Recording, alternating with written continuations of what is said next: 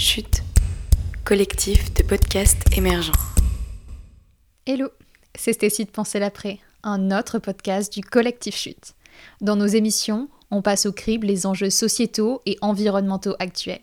Énergie, climat, féminisme, lutte antiraciste, bref, tout ce dont nous avons besoin pour préparer le monde d'après. En attendant, vous pouvez nous retrouver sur YouTube, mais aussi sur Facebook et Instagram. N'hésitez pas à nous suivre. Bonne écoute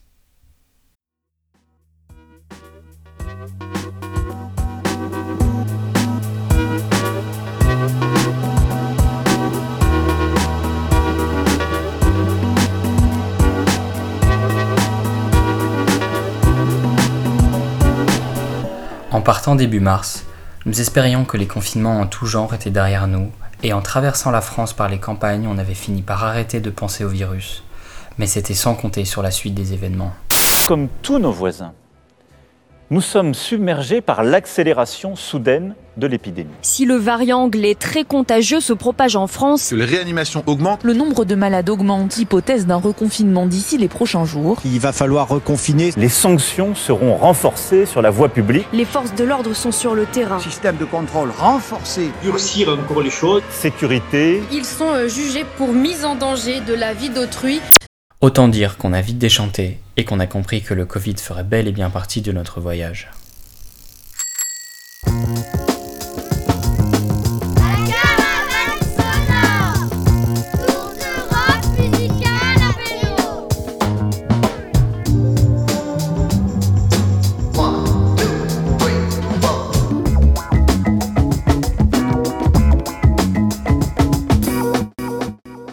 Avant notre départ, on savait que l'évolution de la situation sanitaire allait influencer fortement le déroulement de notre projet.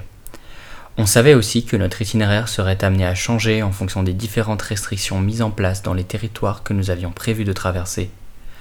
Ça a été le cas avec l'Italie qu'on avait prévu d'atteindre après avoir traversé la France, mais à cause de fortes restrictions des déplacements là-bas, on a décidé de se diriger vers l'Espagne. Rapidement, on s'est rendu compte que l'adaptation allait devenir quotidienne. Euh, bon les gars, je viens de lire euh, un truc ici comme quoi je pense que ça va être compliqué d'aller en Italie euh, tout de suite. Euh, la plupart des régions sont repassées en rouge.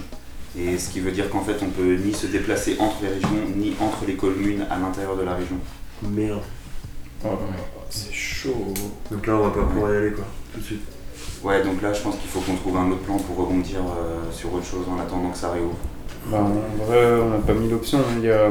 Soit on reste en France, éventuellement on en profite pour se poser dans une ferme, et on attend que l'Italie réouvre, soit euh, bah, on peut aller en Espagne aussi. Je crois qu'ils ont réouvert un peu, et on a le droit de se déplacer euh, entre régions, donc on pourrait euh, éventuellement descendre jusqu'à Barcelone.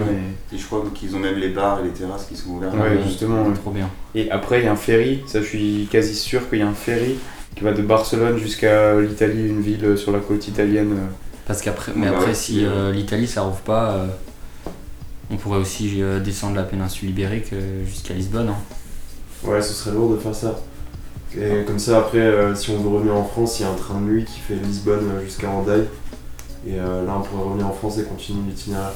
Mais après, ça va nous prendre du temps de faire Ouais, tout ça. ouais. ça va ça. changer totalement le- l'itinéraire parce que ça c'est presque 1000 km ensuite encore de Barcelone jusqu'à Lisbonne. euh. Ouais, et on tire un trait sur les Balkans, c'est sûr. Ouais. Ouais, ça va, être, ça va être compliqué tout ça. Ouais, faut qu'on y réfléchisse. Quelques jours à peine après nos premiers changements de plan, on apprenait qu'un troisième confinement allait commencer la semaine suivante en France. Deuxième effort, qui nous concerne tous, celui-ci. Les règles qui sont en vigueur dans les 19 départements en vigilance renforcée, ces règles seront étendues à tout le territoire Oh, métropolitain Oh dès ce samedi soir Ah, et pour soir, en 4 plus. semaines. Des samedis soirs. Si nous faisons ce choix qui ne Bon bah concerne du pas coup en fait on est obligé d'aller en Espagne là, on peut Bah, pas. ouais, ouais, on ouais, peut plus rester en Ouais, mais le bail c'est qu'on est à 400 km encore là. Ouais ça fait genre très gros 4 jours de vélo si on trace vraiment. Ralentir. Donc euh, Ouais, ça va pas le faire pour euh, samedi soir, donc il nous va falloir ce qu'on prenne un train, les gars. tout le territoire Ouais. métropolitain, Mais par contre, il faut encore qu'on fasse un test PCR, du coup, euh, ça c'est obligatoire pour entrer en Espagne. Ouais, il y a test PCR et je crois qu'il faut faut un motif aussi, non pour plus Bah, plus ou moins, enfin, j'ai du mal à comprendre si les touristes étaient autorisés ou pas, parce que nulle part c'est écrit que c'est interdit. à Mais en même temps, il y a marqué, j'ai lu sur le site espagnol que c'était déconseillé. Ouais. Du coup, euh, je pense que peut-être le mieux c'est de faire un test PCR, on va essayer de passer par une route un peu calme à la frontière, comme ça on, on minimise les chances de, de, de contrôle. Quoi. De croiser la main chaussée, ouais. Ouais, ok. On a grandi dans une Europe aux frontières quasi inexistantes et où se déplacer librement semblait normal. En voyageant en temps de Covid, nous avons découvert à quoi peut ressembler une situation inverse. On se rend compte des privilèges que l'on a seulement quand on les perd. Dans ce contexte, on a souvent pensé à l'expérience que doivent vivre les réfugiés en venant en Europe dans des circonstances autrement plus violentes et où l'enjeu n'est pas un simple voyage récréatif. Toi qui libre, souviens-toi. Toi qui libre, souviens-toi que tout ça est arrivé. Souviens-toi,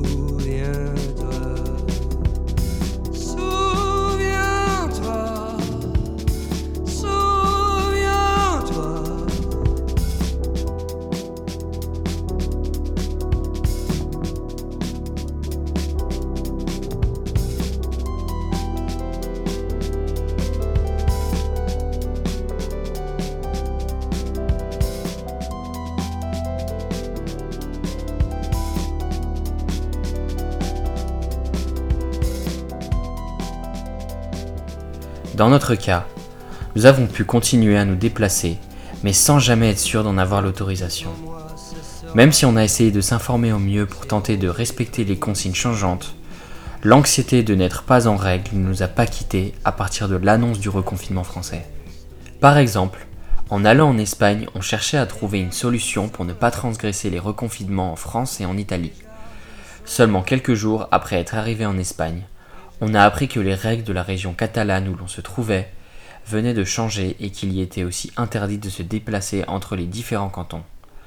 Dans l'impossibilité de trouver une solution alternative, on a décidé d'atteindre Barcelone en empruntant, autant que possible, des petites routes de campagne pour minimiser les chances de croiser les autorités et rejoindre après l'Italie en ferry.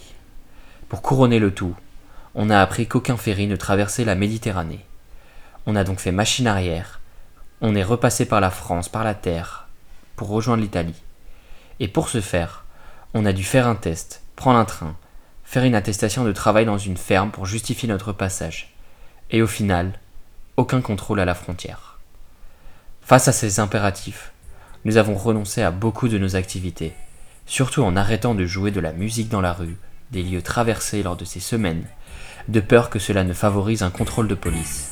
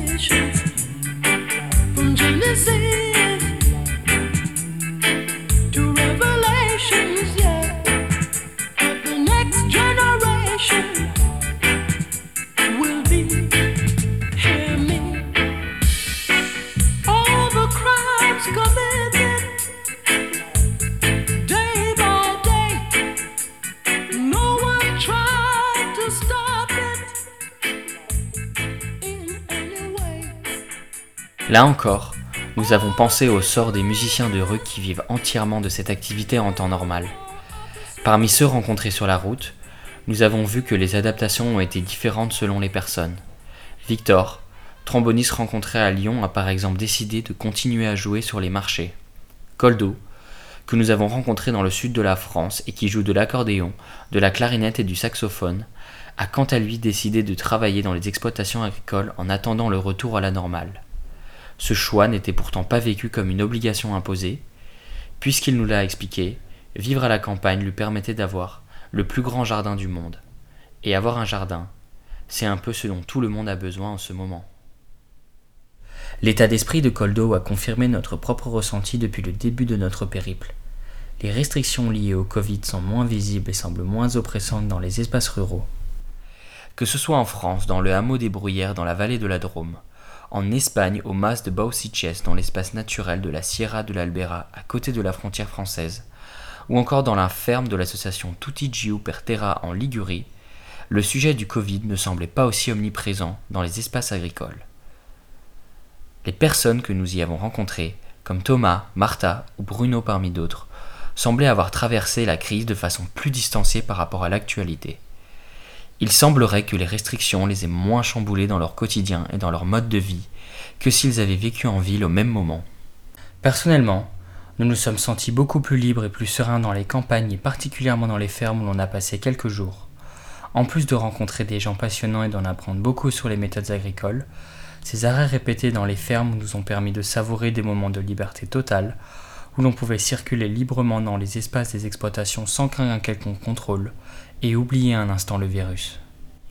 Toutefois, même si ces situations et péripéties peuvent être angoissantes, elles ajoutent aussi leur lot d'émotions trépidantes à l'aventure. Passer la frontière espagnole sans embûche s'est par exemple transformé en un jeu de piste dans les montagnes du col de Banyuls, alors qu'il s'agissait seulement de traverser une ligne de l'espace Schengen. Et alors quel plaisir quand on s'est retrouvé de l'autre côté, comme si on avait découvert un nouveau continent.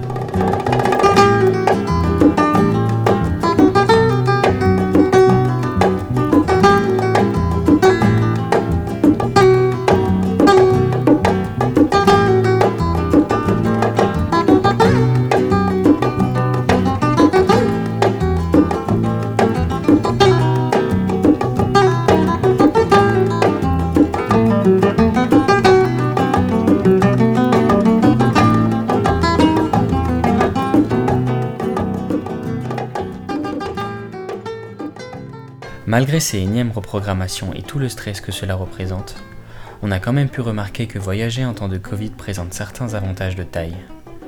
Il a été possible de découvrir plus sereinement des lieux ou des villes qui sont d'habitude très touristiques. À Barcelone, comme sur la côte d'Azur ou à Florence, nous avons pu visiter des lieux d'habitude très touristiques dans le calme et la sérénité. Les quartiers les plus charmants des villes traversées, souvent dévisagés par des flots de touristes, avaient retrouvé leurs attraits et leur poésie.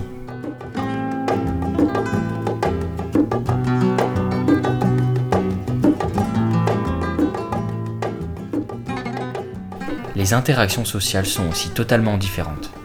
Chaque petite expérience de partage ou de convivialité prend soudain une dimension presque extraordinaire et le plaisir partagé est d'autant plus fort. Lors de notre passage à Marseille et à la veille du reconfinement français, on a pu jouer avec un ami alsacien qui nous a accueillis chez lui le temps d'une dernière soirée. Ce moment précieux a été pour nous source d'échange et d'apaisement, et restera d'autant plus inoubliable qu'il était marqué par le ton solennel que donnent les confinements aux dernières soirées qui les précèdent.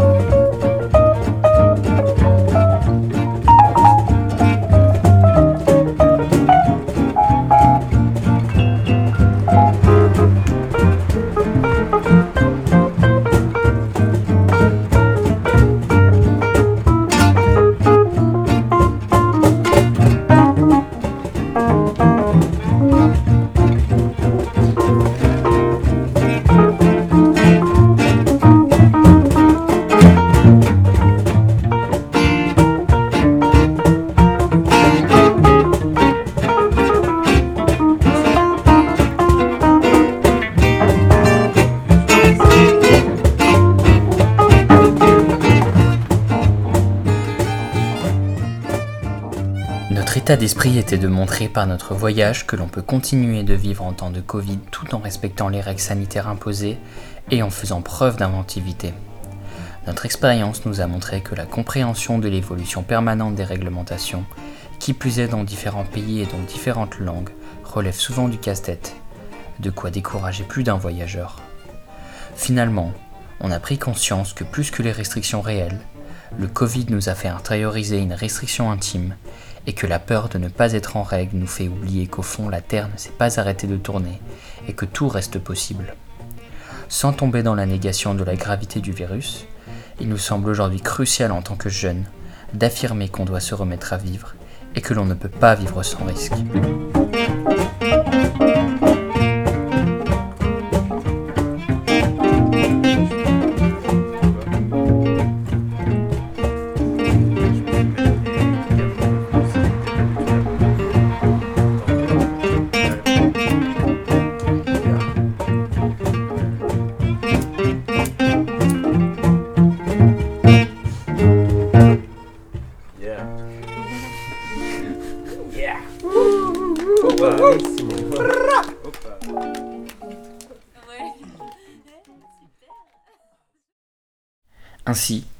Ces moments d'angoisse n'ont pas enlevé l'énergie, la joie, l'envie de découvrir et la bonne ambiance qui nous anime depuis notre départ, il y a plus de deux mois maintenant. En vélo ou en jouant, nous continuons de savourer et de vivre chaque instant intensément. À chaque changement de programme, de nouvelles portes s'ouvrent et l'imprévu s'invite dans notre aventure. Give me that smile. Donne-moi ce sourire.